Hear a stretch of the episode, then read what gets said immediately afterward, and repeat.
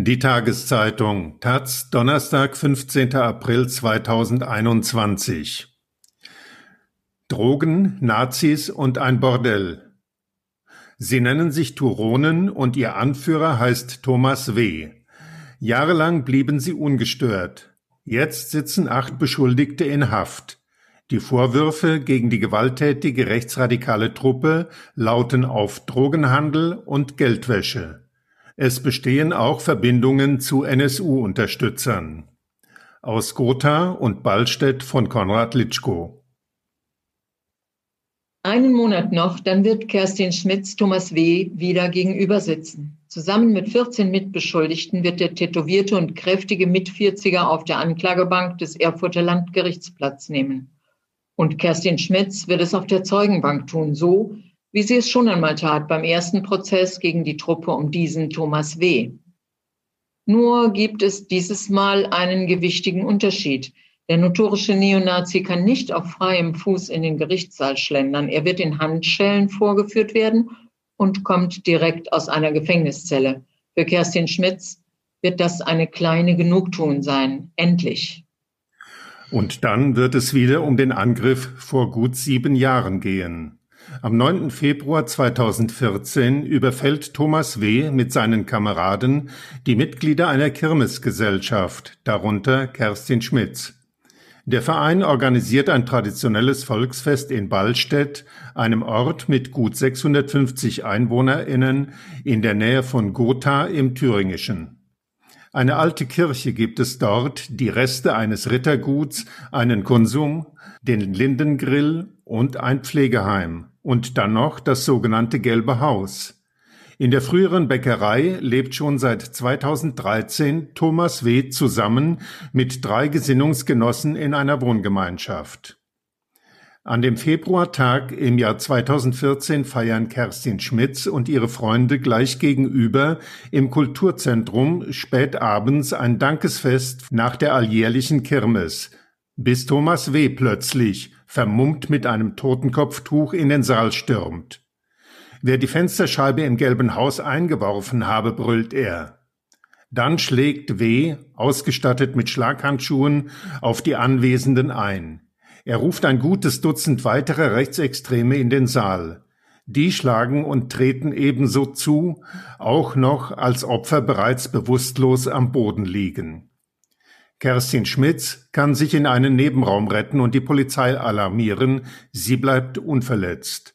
Nur zwei Minuten dauert der Angriff, dann stürmen die Neonazis wieder nach draußen ins Gelbe Haus. Im Kulturzentrum bleiben Scherben zurück, zerschlagenes Mobiliar, Blutlachen und zehn teils schwer verletzte Menschen mit Platzwunden, Knochenbrüchen und einem eingerissenen Ohr. So eine Gewalt kannten wir nicht, sagt Kerstin Schmitz. Die haben Tote in Kauf genommen, die wussten, was sie taten. Thomas W. aber bleibt damals nach einer kurzen Untersuchungshaft auf freiem Fuß, wohnt weiter im gelben Haus, schlendert mit seinen Hunden durchs Dorf und baut zusammen mit mehreren der jetzt Beschuldigten eine rechtsextreme Rockertruppe auf. Sie nennen sich erst Bruderschaft Thüringen, dann angelehnt an einen germanischen Stamm die Turonen. Dazu gibt es einen Ableger, die Garde 20, abgeleitet vom 20. Buchstaben des Alphabets, dem T. Kerstin Schmitz verfolgt die Entwicklung fassungslos. Vom Staat fühlte sich keiner von denen beeindruckt. Die Nazis machen, was sie wollen. Bis der Staat doch noch vor der Tür der Turonen steht. Das geschieht vor fünf Wochen am 26. Februar dieses Jahres. Spezialkräfte der Polizei steigen im Morgengrauen über ein Fenster im ersten Stock ins Gelbe Haus ein. Sie verhaften Thomas W., der laut Beobachtern einen Zusammenbruch erleidet. Parallel nimmt die Polizei sechs weitere Beschuldigte fest, 24 bis 55 Jahre alt, darunter die Lebensgefährtin und Cousine von Thomas W. und zwei weitere für den Ballstädt-Fall Beschuldigte, Rocco B. und André K. Und auch ein prominenter Szeneanwalt befindet sich unter den Inhaftierten, Dirk Waldschmidt kurzzeitig Verteidiger des Lübcke-Mörders Stefan Ernst. Ermittelt wird zudem gegen 13 weitere Beschuldigte. Beschlagnahmt werden ein Kilo Crystal Meth und Kokain, 130.000 Euro in Bar, mehrere Langwaffen sowie Immobilien und Sachwerte wie Schankanlagen im Wert von 350.000 Euro. Als Beifang nimmt die Polizei zwei Personen fest, bei einer wurden größere Mengen Crystal Meth gefunden, bei der anderen lag ein offener Haftbefehl in anderer Sache vor. Mehr als 500 Beamte rücken an diesem Tag auf Geheiß der Staatsanwaltschaft Gera aus. Der Polizeieinsatz ist seit Monaten vorbereitet. Der Vorwurf lautet dieses Mal nicht auf Begehung von Gewaltverbrechen, sondern organisierte Kriminalität. Thomas W. und die anderen Beschuldigten sollen im großen Stil Drogen verkauft und ein Bordell betrieben haben. Gut 50 Fälle von bandenmäßigem Rauschgifthandel und 40 Fälle von Geldwäsche wollen ihnen die Ermittler nachweisen. Die Festnahmen waren für uns natürlich ein Stück Erleichterung, sagt Kerstin Schmitz. Die junge Frau sitzt Anfang April in ihrem Büro in Gotha, nippt an einem Tee, redet ruhig und gefasst. Schmitz trägt eigentlich einen anderen Namen, will diesen aber nicht in der Zeitung lesen oder anderweitig erkannt werden. Sie hat Angst. Bis heute, auch wenn sie inzwischen weggezogen ist aus Ballstedt. Wöchentlich fährt sie aber weiter in das Dorf. Es habe dort zuletzt keine direkten Konfrontationen mit Thomas W. und den anderen Nazis mehr gegeben, sagt Schmitz. Aber sie waren weiter da. Sie gingen mit ihren Hunden spazieren, gaben sich sehr selbstbewusst. Die Bushaltestelle liegt genau vor ihrer Tür. Da war immer eine Anspannung, wenn man ihnen über den Weg lief. Und die Neonazis hätten auch in den Jahren nach dem Angriff weiter bei der Kirmes provoziert. Heute Abend käme man wieder, hätten sie gedroht. Sie seien nicht gekommen, aber die Angst sei geblieben. Nun aber sitzen Thomas W. und seine Kumpane in Haft. Es ist der erste schwere Schlag gegen seine Turonen. Rund 30 Mitglieder rechnet ihnen der Verfassungsschutz zu. Etliche fielen mit Straftaten auf, saßen schon im Gefängnis, spielen in Szenebands, gelten als Sympathisanten der radikalen Combat 18 und Blood and Anna Netzwerke. Immer wieder organisiert die Gruppe Konzerte, darunter das bislang größte Rechtsrockfestival in Deutschland 2017 in Temar mit rund 6000 Neonazis. Die Gruppe ist vernetzt bis ins Ausland stellte 2016 auch in der Schweiz ein Großkonzert auf die Beine und soll allein dort 150.000 Euro verdient haben. Und ihre Mitglieder halten Kontakt zu den beiden engsten Helfern der NSU-Mörder Ralf Wohleben und André Eminger. Und nun organisierten sie offenbar auch noch ein Drogennetzwerk. Es ist ein Vorwurf, der schwer wiegt, umso mehr für Anhänger der rechtsextremen Szene, in der Drogen als verpönt gelten. Geld beschaffen ist ja schön und gut, aber nicht mit dem, was die gemacht haben, heißt es nach den Festnahmen prompt in einem Neonazi-Forum. Andere appellieren, erst mal abwarten, was da wirklich dran ist. Der Schlag der Polizei kommt für Lokalpolitiker in der Region überraschend. Ein Sprecher von Gothas Bürgermeister Knut Kreuch, SPD, beteuert, der Einsatz hat uns völlig überrascht. Von dem Drogenhandel war uns nichts bekannt. Das war hier kein Gesprächsthema. Wallstedts Bürgermeister Horst Dünkel, ein freundlicher CDU-Mann, bekam ebenfalls nichts davon mit. Das hat keiner gewusst, sagt er bei einem Gespräch an seinem Gartenzaun. Mit den Rechtsextremen hat im Dorf keiner was zu tun. Auch Kerstin Schmitz wusste von den Drogengeschäften nichts. Aber sie hatte eine Ahnung, denn immer wieder hätten Autos mit fremden Kennzeichen vor dem gelben Haus gestanden, auch aus dem Ausland. Und die Nazis sind so skrupellos, da hatten wir sowas schon mal vermutet. Thomas W. gilt nun als Hauptbeschuldigter. Der Mitvierziger kommt aus Gotha, einen Beruf erlernte er nie. Schon als Jugendlicher wird er Teil der rechtsextremen Szene und landet immer wieder vor Gericht. Mal lautet der Vorwurf Diebstahl, mal Nötigung, Androhen von Straftaten oder das Zeigen von verfassungswidrigen Kennzeichen. Mehr als 25 Verurteilungen sammelte W. über die Jahre und Tausende Euro an Geldstrafen. Ende der 90er wandert er erstmals ins Gefängnis und holt dort seinen Realschulabschluss nach. Als Thomas W. freikommt, wird er sofort wieder in der Szene aktiv. Er baut ein Tonstudio auf, in dem Musik für die Szene produziert wird, gründet ein Musiklabel. Er selbst spielt als Schlagzeuger in Bands, die Treueorden oder Sonderkommando Dirlewanger heißen und Lieder namens Führer Adolf oder Final Race War veröffentlichen. Im Jahr 2013 zieht Thomas W. schließlich nach Ballstedt und überfällt dort wenige Monate später die Kirmesgesellschaft. Vom Erfurter Landgericht wird er dafür im Mai 2017 zu dreieinhalb Jahren Haft verurteilt, die höchste der erteilten Strafen. Mitgeschnittene Telefonate des Verfassungsschutzes tragen zu seiner Überführung bei. Zudem hatten Zeugen die Angreifer ins Gelbe Haus rennen sehen. Kerstin Schmitz schildert vor Gericht die brutale Gewalt. Thomas W. gesteht schließlich seine Beteiligung, ein Mitangeklagter packt noch weiter aus. Die anderen Beschuldigten üben sich in Provokationen. Sie marschieren mit Szenekleidung in den Saal, präsentieren Tattoos wie Ran an den Feind oder tun so, als ob sie schlafen.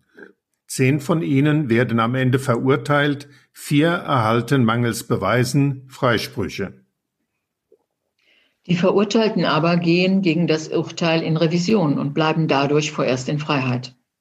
Der Bundesgerichtshof hebt das Urteil im Mai 2020 tatsächlich wegen Formfehlern auf und ordnet eine Neuverhandlung an. Das war ein Schock, sagt Kerstin Schmitz und hat die Nazis nur noch mehr bestärkt. Tatsächlich baut Thomas W. schon während des Prozesses unbeeindruckt seine Turonen auf. Fotos zeigen ihn gemeinsam mit anderen Gesinnungsgenossen in schwarzen Lederkutten mit dem Gruppenlogo einer Rockertruppe gleich. Auf den Konzerten stellen sie die Security. Die Einnahmen für das Schweizer Großkonzert in Unterwasser laufen über ein Thüringer Konto. Der Name eines der Mitorganisatoren steht heute am Briefkasten des Gelben Hauses. Beim Konzert in Thema taucht auch ein Bekannter auf, André Emminger, der dem untergetauchten NSU-Trio bis zum Schluss zur Seite stand. Auch bei einem weiteren Turonenkonzert im Jahr 2018 reist Eminger an. Zufall ist das nicht. Die Turonen suchen die Nähe zum Rechtsterrorismus. Schon vor elf Jahren, ein Jahr nach Auffliegen des NSU, veröffentlicht die Band von Thomas W. ein Lied, in dem sie sich mit einem zweiten inhaftierten NSU-Helfer solidarisiert dem Thüringer Ralf Wohleben, einst NPD-Funktionär, nun als Waffenbeschaffer beschuldigt. Freiheit für Wolle singt Ws Band. Kurz darauf posiert Thomas W. mit späteren Turonen und Dekowaffen auf einem Foto samt Kommentar NSU Reloaded. Ende Februar wird nun auch eine Wohnung im Burgenlandkreis in Sachsen-Anhalt durchsucht, die von Ralf Wohleben. Der 46-Jährige, der 2018 nach sechs Jahren Haft wieder auf freien Fuß gekommen ist, soll Gelder der Turonen erhalten haben. Im jetzigen Verfahren gilt er als Zeuge. Wohleben hat einen Vertrauten, den der Verfassungsschutz neben Thomas W. als zweiten Anführer der Turonen sieht, den Saalfelder Steffen R., ein End-30er, seit Jahren in der Rechtsrock-Szene aktiv, einst auch für die NPD. Der wird zwar nicht festgenommen, zählt aber nach Taz-Informationen zu den weiteren 13 Beschuldigten. Und die Turonen kultivieren ihren Hang zur Gewalt. Auf einem ihrer Konzerte brüllte ein Sänger Blut muss fließen, Knüppel hageldick, lass die Messer flutschen in den Judenleib. Als Thomas W. einen Brief mit einem Anti-Nazi-Aufdruck erhält, lobt er 2000 Euro für Hinweise auf Absender auf und nennt dies zum Totschießen lustig. Die Behörden zählen allein seit 2019 insgesamt 32 Ermittlungsverfahren gegen Mitglieder der Turonen unter anderem wegen Körperverletzung, Betrugs oder Beleidigung. Im Herbst 2018 aber missglückt ein Festival im thüringischen Magdala. Die Behörden setzen ein Verbot durch, die Turonen bleiben auf Verlusten sitzen. Die Serie der Großkonzerte reißt damit ab. Kurz darauf, so glauben die Ermittler, steigen die Neonazis in die Drogengeschäfte ein. Für Thomas W. ist das kein Neuland. Schon 2008 wird er nach Taz-Informationen wegen unerlaubten Handels mit Arzneimitteln zu einer Geldstrafe verurteilt. Neben dem Gelben Haus in Ballstedt wird ein alter Backsteinbau mit großem Anbau an einer kleinen Seitenstraße im Norden Gothas gelegen, nun zum Hauptquartier der Turonen. Betriebsgelände betreten verboten, steht auf einem Schild vor dem sandigen Parkplatz. Von außen weist nichts auf die Neonazi-Truppe hin, das Gebäude ist gepachtet. Nach Angaben von Anwohnern soll Thomas W. vor seiner Festnahme regelmäßig vor Ort gewesen sein. Immer wieder sei Baumaterial angeliefert worden, im Inneren sollen auch Konzerte und Kraftsport stattgefunden haben. Gänzlich clandestin läuft das nicht ab. Vor der Halle parken immer wieder teure Autos, einige mit Kennzeichen wie T20, die auf die Turonen anspielen. Auch eine weiße Stretch-Limousine gehört dazu. Bei ihren Drogengeschäften verdrängen die Turonen nach Taz-Informationen ältere Dealerstrukturen in der Region und arbeiteten mit Kontaktleuten aus Osteuropa sowie der Rockerszene zusammen. Nur zwei Straßenecken weiter betreibt die Gruppe ihr Bordell in einem blau gestrichenen Haus mit Kameras überwacht. Für das Etablissement soll die Lebensgefährtin von Thomas W. mitverantwortlich gewesen sein. Auf einem Schild steht nur der Name einer britischen Briefkastenfirma, die zu einem Gotha mit Kontakten nach Tschechien führt. Der gleiche Firmenname prangt bei einer im Aufbau befindlichen Kneipe auf der anderen Straßenseite. Nur wenige hundert Meter entfernt besitzen die Turonen auch noch einen Lagerraum. Am Stadtrand war ein zweites Bordell in Planung. All diese Orte durchsucht die Polizei im Februar. Insgesamt sind es 27 Wohnungen und Geschäftsräume. Beschlagnahmt wird auch die Stretch-Limousine. Die Stadt will sich wegen der laufenden Ermittlungen zu den Örtlichkeiten nicht äußern. Einzig zum Bordell teilt sie mit, dass dafür wegen der Corona-Verordnung keine Genehmigung vorgelegen habe. Für die Turonen und ihre Aktivitäten gibt es ein Vorbild in Österreich, das rechtsextreme Netzwerk Objekt 21, das vor Jahren ebenfalls Szenekonzerte veranstaltete und in Waffen- und Drogengeschäfte verwickelt war und Kontakt nach Thüringen hielt. Als die Gruppe aufflog, wurden 2013 auch zwei Thüringer festgenommen. Einer von ihnen hatte das Gelbe Haus in Ballstedt erworben. Eine, die sich mit der Drogenszene in Gotha auskennt, ist Angela Gräser. Seit 25 Jahren arbeitet sie als Streetworkerin in der Stadt. Die Szene der Crystal-Konsumenten sei groß, sagt Gräser. Zuletzt sei auch Kokain immer beliebter geworden, das inzwischen billiger sei. Dass die Turonen in die Geschäfte involviert waren, dass sie junge Verkäufer rausschickten, habe sie in den letzten Monaten immer wieder von Klienten gehört, sagt sie. Ich kenne den Tommy noch von ganz früher. Das war eigentlich einer, mit dem man lange noch reden konnte. Keiner, der sofort draufgehauen hat. Es ist traurig, wie sein Leben verlaufen ist. Die Drogenvorwürfe habe sie aber nie beweisen können, sagt Gräser. Die sind clever. Die Ermittler aber tragen so viele Beweise zusammen, dass die Haftbefehle bis heute Bestand haben, selbst gegen einen Anwalt, Dirk Waldschmidt. Der Mit-50er bewegt sich seit Jahren in der rechtsextremen Szene. In Hessen war er mal Vizechef der NPD. Zuletzt hielt er Rechtsschulungen bei der rechtsextremen Splitterpartei Dritter Weg ab. Immer wieder vertritt Waldschmidt Neonazis vor Gericht, den prominentesten vor knapp zwei Jahren, wenn auch nur kurzzeitig, Stefan Ernst, den Lübcke-Mörder. Waldschmidt kennt auch die Turonen gut. Im Ballstedt-Prozess trat er als Verteidiger eines Angeklagten auf, im vergangenen Jahr auch als der eines rechtsextremen Thüringer Hooligans. Dort tauchte der Anwalt zusammen mit Thomas W. und anderen Neonazis auf, einige in Turonenkluft gekleidet. Nun ist Waldschmidt selbst Beschuldigter. Die Ermittlungen werfen ihm nach Taz-Informationen Geldwäsche vor. Er soll in die Immobiliengeschäfte der Turonen verwickelt gewesen sein. Seine Anwältin will sich zu den Vorwürfen nicht äußern. Für Thüringens Verfassungsschutzchef Stefan Kramer ist Waldschmidts Festnahme eine Zäsur. Offenbar gibt es einige Juristen, die es nicht bei der Verteidigung von Rechtsextremen belassen, sondern selber Prozesse als Bühne nutzen und Teil krimineller Netzwerke werden. Den Schlag gegen die Turonen nennt Kramer einen großen Erfolg. Der zeige, wie wichtig eine enge Zusammenarbeit von Verfassungsschutz und Landeskriminalamt bei der Bekämpfung der organisierten Kriminalität sei. Thüringens Innenminister Georg Mayer, SPD, hat sich den Kampf gegen die Rechtsextremen auf die Fahnen geschrieben. Als die Turonen festgenommen wurden, reiste der SPD-Mann eigens nach Ballstedt. Der Schlag hat gesessen, freut sich Meyer.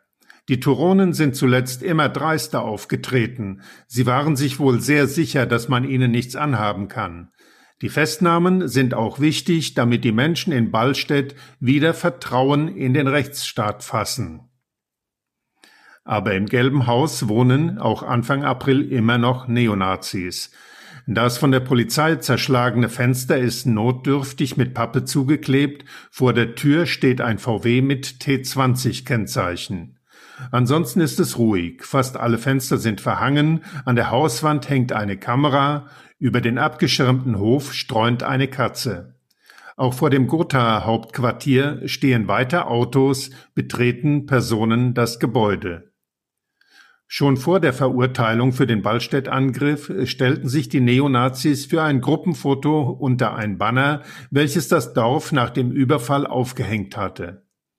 Ballstedt steht auf für Demokratie und Vielfalt und gegen rechte Gewalt.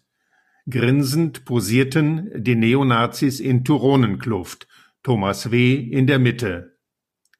Die lachen uns aus, sagt Ballstedts Bürgermeister Horst Dünkel. Die jetzigen Festnahmen sieht auch er daher erleichtert. Aber war's das mit den Neonazis? Dünkel hebt die Schultern. Tja, kurzes Schweigen. Man weiß es nicht. Und selbst wenn sie aus Ballstedt verschwinden, dann tauchen sie in einem anderen Dorf wieder auf. Auch Kerstin Schmitz traut der Sache noch nicht. Von dem guten Dutzend Angreifer damals sitzen ja jetzt nur drei in Haft, sagt die junge Frau. Und dann ist da ja noch der zweite neue Prozess zum Ballstedt-Angriff, der am 17. Mai beginnen soll. Angeblich verhandelt das Gericht mit Thomas W. und den weiteren Angeklagten über einen sogenannten Deal. Geständnisse gegen Bewährungsstrafen. Das darf nicht passieren, sagt Schmitz. Und Bürgermeister Dünkel meint dazu, die Justiz muss auch die Konsequenzen ihrer Entscheidungen bedenken. Es geht auch um Gerechtigkeit. Rechtsextreme in Thüringen. Der NSU. Ende der 90er bildete sich in Thüringen der nationalsozialistische Untergrund NSU um Beate Zschäpe, Uwe Mundlos und Uwe Böhnhardt, der erst 2011 aufflog und bis dahin zehn Menschen ermordete und drei Sprengstoffanschläge beging. Konzerte Zuletzt stand Thüringen wegen rechtsextremer Großkonzerte im Fokus. Höhepunkt war das Festival in Temar 2017 mit 6000 Neonazis. Innenminister Georg Mayer warnte vor einer erheblichen Radikalisierung der Szene, vor allem über das Internet. In Thüringen wohnen die bundesweit aktiven Szenekader Thorsten Heise, Tommy Frenk und Stanley Röske. Der Verfassungsschutz hat auch die AfD Thüringen um ihren Landeschef Björn Höcke im Blick. Gewalttaten am Mittwoch präsentierte die Opferberatungsstelle ESRA ihre Jahresstatistik. Demnach gab es 2020 insgesamt 102 rechte Gewalttaten in Thüringen, die meisten rassistisch motiviert. Ein 52-Jähriger sei aus homophoben Gründen ermordet worden